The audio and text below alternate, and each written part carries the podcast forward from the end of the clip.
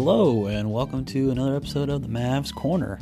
My name is Kyle, and we are going to be talking about the second scrimmage that the Mavericks played. This is a few days ago. It was against the Indiana Pacers.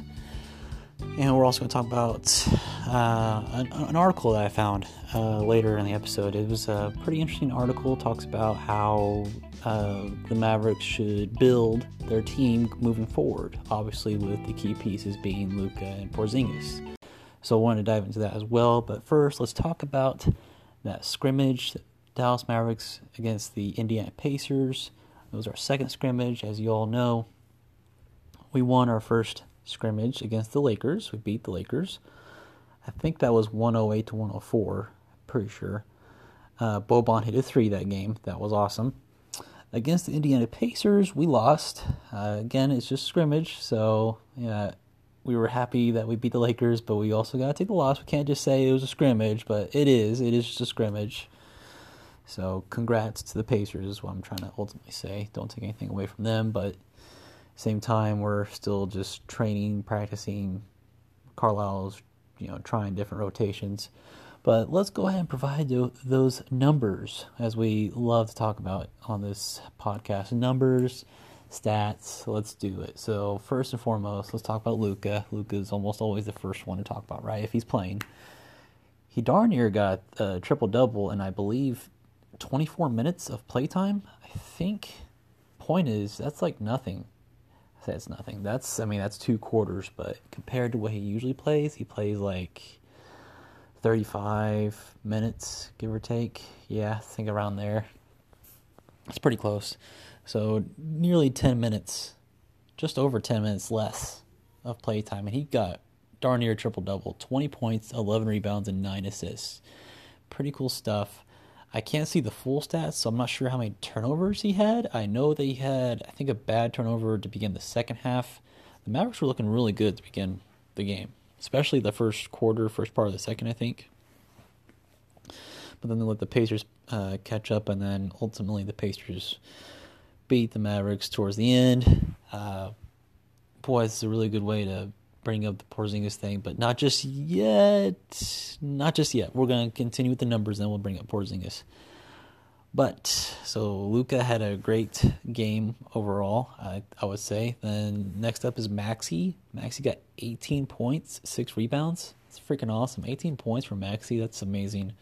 Granted, Porzingis didn't play this game, so there's a little bit of a spoiler if I mean, come on, it, it was a few days ago, so hopefully you knew. But uh, just to remind everybody that Maxi got 18 points, six rebounds. JJ Barea 14 points, six assists, six rebounds. That's solid for a point guard who is in his twilight years, right? You think he's got another year? It's a good question. I feel like we've talked about it. Will JJ play one more year? I don't know, but we'll see. Justin Jackson up next, 12 points, three assists. That guy, he's uh, he's the one that we've been dogging on the most this year. So we'll see if he has a more significant role these last eight games and going into the playoffs. I mean, we've talked about how the injuries have stacked up against us, and the the depth that we have on our lineup. It's not very good, considering Courtney Lee's out. I mean, Courtney Lee's out. Willie Cauley Stein's out. Uh, we had to bring in Trey Burke, so hopefully he's doing okay. Tim Jr. is up again, uh, seven points, two assists. That's not very good for Tim Hardaway Jr. Hopefully he catches fire. Maybe he didn't take that many shots. I, I don't have those stats with me, but that's our that's our third piece of the puzzle, in my opinion. I mean, Curry is I would say Curry is a better shooter, but Tim Hardaway was a flamethrower. You know, for quite a bit of the season. So he's we need him to do well. And again, it's just scrimmage, right? So maybe he's resting a bit more. Dorian Finney-Smith, seven points, six rebounds. That's kind of typical for Dorian Finney-Smith. Maybe somewhere around ten points. Definitely a decent amount of rebounds. He's a good rebounder, and ultimately his defense is the biggest thing. Uh, and then Delon Wright, gotta mention him. Four points, five assists, two rebounds not too bad. And then Antonius Cleveland, uh, six points and two rebounds. So that pretty much wraps up the numbers for the game, the scrimmage, rather, the scrimmage. Does game equal scrimmage? Scrimmage equal game? The scrimmage of the Mavericks versus the Pacers. Pacers beat the Mavericks 118 111. That's okay, though. That's all right. Just scrimmage, so we'll take it. We'll move on. And you know what? The Pacers had Victor Oladipo, if I'm not mistaken, so they they had a pretty good team. And I want to say Malcolm Brogdon, I think, or maybe he maybe he's out. I remember talking about him and like he had he had COVID. I do remember that now. I mentioned that. Uh, it was an article that Malcolm Brogdon had. So wonder if he played or not. But Pacers are not a bad team. They're in the East, so who cares, right? I I'm trying. I don't think that they're one of our last eight games for the schedule before the playoffs. So don't need to worry about them. As All, they've also got a really good power forward slash center. He usually does well against Porzingis. But now that I bring up Porzingis, yeah, you you might have noticed that I didn't bring up Porzingis' numbers because he didn't play. The guy apparently forgot to get his COVID test screen or whatever like the day before, so he was ineligible to play. He had to go into quarantine, and then he was he's going to play. Uh, actually, I'm recording this on uh, Tuesday. He's playing tonight. He's going to play tonight. Uh, the last scrimmage before the actual season begins this Friday for the Mavericks. Thursday for a few teams, and then Friday is when the whole uh, teams, all, all, everybody starts by then uh, on Friday. So, thirty first. So anyway, yeah, Porzingis missing out. That's that is unacceptable. Several reasons, several people to blame. Is that the? I think that's that's a little harsh, but these are important. These are better. Than, these are like. Uh, it's practice, right? It's like the preseason. You know, their preseason is important for the players. It's like hmm, I want to say scrimmage, but I mean these are scrimmages, but it's like a, a better version of a practice with your own team and a scrimmage, you know, amongst your own team members, right? Team players. So it it gives you better opportunity to finesse your skills and get back into the groove of things, right? That's definitely true. And the fact that he missed it because he forgot to do a COVID test, that's it's obviously acceptable because it happened, but I think it's unacceptable. It's like, come on. So, yeah, Porzingis is at fault for that, and I'm sure he would take. I'm assuming he took the blame for. It. I didn't see any qu- quotes from him. Uh, Carlisle said that he just plain forgot, to get his COVID test. So, my another question I have is how did the Mavericks organization allow that to happen? Do they not have an assistant at least for every player? Honestly, not just the superstars, but I would think even especially Porzingis, but just an assistant or somebody to warn him, like, hey, you've got to do this test. It's scheduled or whatever. Call him up, whatever, right? Or or, hear me out, it's kind of like uh, back in school, things like that are that important, you'd have like a buddy that reminds you of stuff. I mean, not even just elementary school, but like in pharmacy school, we'd have tests early in the morning, right?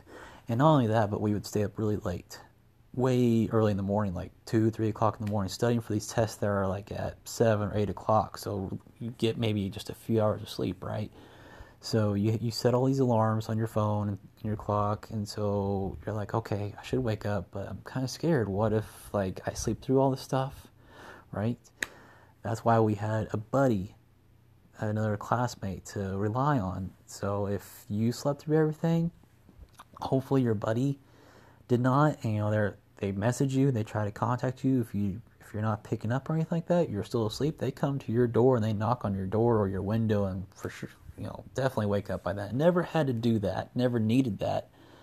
Still set up the buddy system. Did that several times because you know, like I said, I we we stayed up really late studying for those exams. But my point is, why wasn't like Porzingis linked up with a team teammate like Luka or or Dwight Powell if he's doing it, or yeah, I'm sure, and then Maxi or somebody, right? Buddy system, let's go. Anyway, uh, that's probably enough talking about Porzingis. Uh, guys, when I come back, I'm going to talk about that article I mentioned earlier. How it's it's a very interesting one about how the Mavericks should build their team around Luka and Porzingis. So, you guys, stay tuned.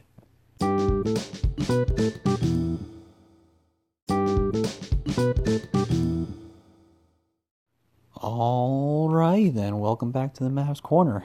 We were just talking about the second scrimmage the Mavericks uh, were part of Mavericks versus the Pacers. They lost to the Pacers, I believe it was 118 to 111. Luka almost had a triple double in just about 24 minutes of playtime, so that's that's the big takeaway in my opinion of that. Obviously, the other spin is the Porzingis not making it to the game because he misses COVID testing. That we we talked about that enough already. So that's enough of that. Now I want to talk about this article that I found. Uh, this was a few days ago. Well, yeah, yeah. Let me let me find the article here. Uh, do, do, do, do. Yes, so it is. Uh, it's an NBA, like NBA.com article. It's by uh, Scott Rafferty and Juan Estevez. Estevez, Emilio. Emilio Estevez. You know, you guys know who Emilio Estevez is, man. Shoot, Breakfast Club, right? uh, he was Breakfast Club. He was in Breakfast Club.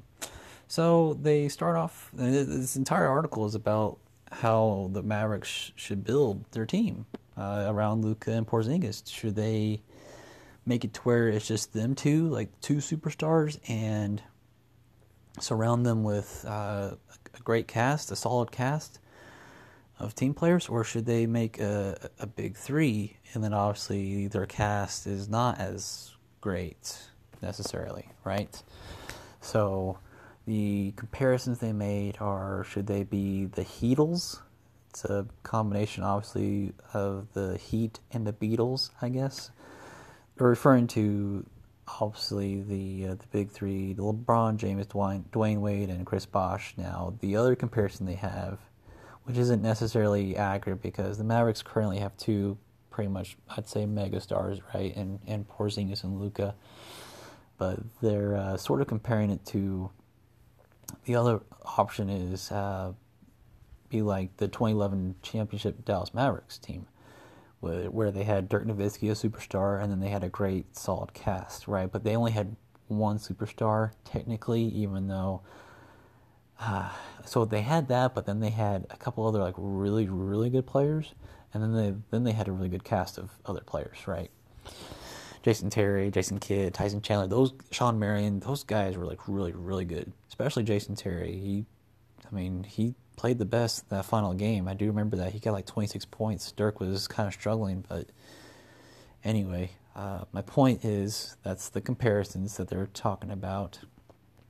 They also bring up the Toronto Raptors. That was a another good comparison of having just two stars and a good quality team after the stars. Uh, talking about the the Raptors that won the championship. Uh, what was it last year? Feels like such a long time ago, but I think it was last year. Yeah, because Kawhi Leonard was there. Now he was obviously one of the stars. So yeah, and then Pascal Siakam was that the other star right? And then they're like, maybe Kyle Lowry is that third superstar, sort of, not quite. So that's why they said that's more of the Luka Porzingis trend pathway right now. If they just kept it this way, where it's just these two guys. So uh, I think it comes down to do they get Giannis? Or, or they've mentioned Bradley, even mentioned Bradley Beal in this uh, article a couple times, and it's been mentioned a lot by Dallas Mavericks Twitter, anyone that talks about the Dallas Mavericks, they and and the big and their possible big three, they mentioned Bradley Beal as a as a viable option. because um, Bradley Beal, he's with the Wizards, and they're not going anywhere as far as anyone knows. You know, as far as uh, winning record, it's not. I'm not even talking about playoffs, but yeah, definitely not playoffs. We'll see what they do if they turn around. Uh, John Wall still there? I know he got injured, but maybe he comes back. I don't know. Uh, Bradley Beal just signed an extension and all that. It's very confusing. My deal would be Giannis, right? So you don't get Giannis next year because that's his final year with the Bucks, I believe. But then it'd be the year after that, right? We pitch him like, "Hey, bro, you can form this big three with Luke and Porzingis.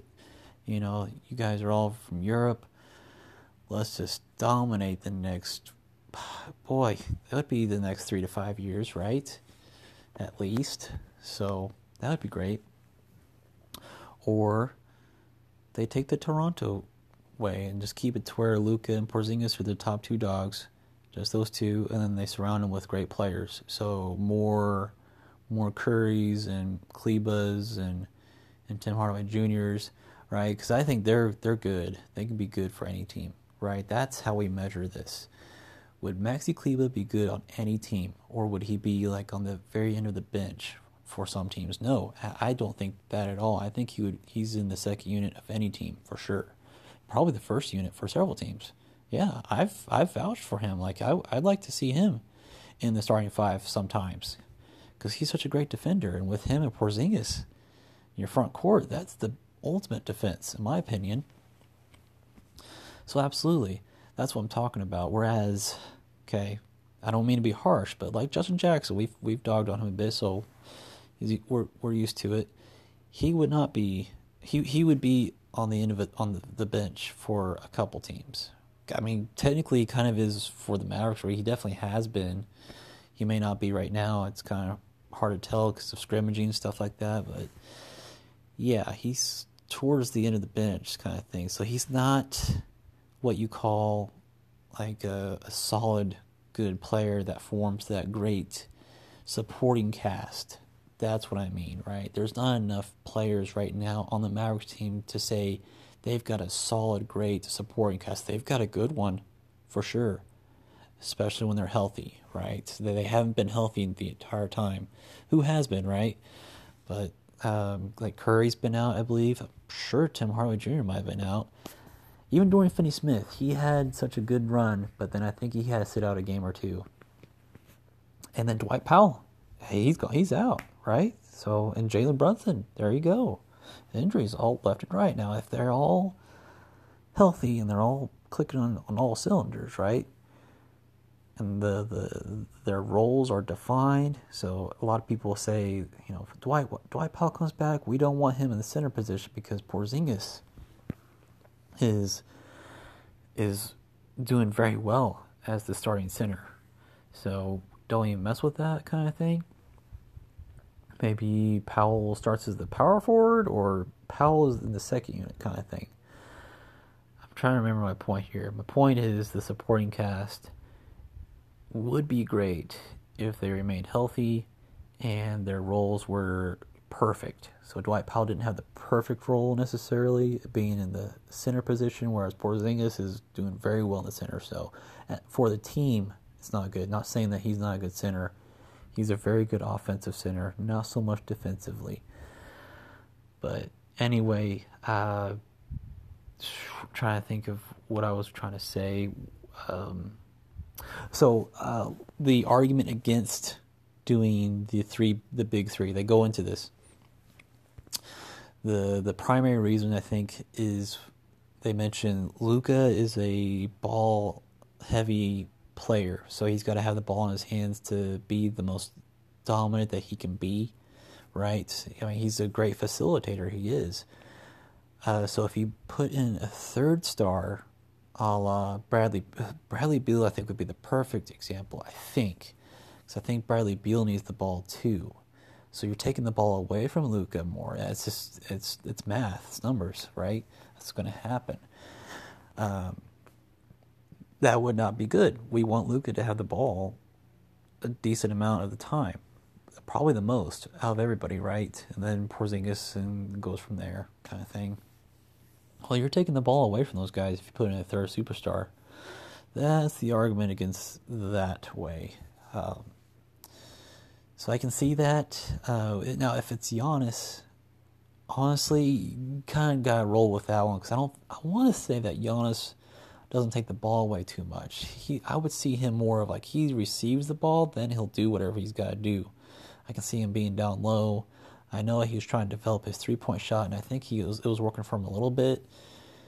Uh, but I, I just think that Giannis would be a good one. Just period. It's it's also easy to say that because he's probably going to be the second year in a row MVP. I mean, back to back. So he'll be good on a team, right? We'll take him, kind of thing. But I do. That's a whole different subject too. If Giannis was to come to the Dallas Mavericks, would it still be Luka's team, or would it be Giannis's team? That's a good question, right? Because would it be would it even be Porzingis' team? The only way I think it would be Porzingis' team if Porzingis just freaking dominated like in the playoffs, right? And just took the team on his back and he just just went and balled out kind of thing. And I guess that could be that could happen, but I don't see that happening where like eh, okay, he would have to dominate so much and Luka would have to be playing so bad or poorly or he would have to be injured or something. I don't want this to happen. Um boy, I'm going down a hole. I'm going down a rabbit hole right now. So I'm gonna pull myself back out. All right. So I just thought that was interesting. The article. I'm gonna. I'm not gonna talk about the article anymore because I'm just gonna keep going down that rabbit hole. I'm not gonna do that, guys. So uh, it's definitely food for thought. And I'm gonna go ahead and close this right now. So guys, as always, I appreciate you listening to the Mavs Corner. You can follow us on Twitter, on Instagram. That is gonna Instagram. That's gonna be at Mavs Corner. Send me any comments, questions, anything like that. Be more than happy to respond to you. That was the second scrimmage. They actually played the third one tonight, so I'll probably be rolling up, rolling out another episode, recapping that one. Uh, I guess that's it. So, guys, have a good week.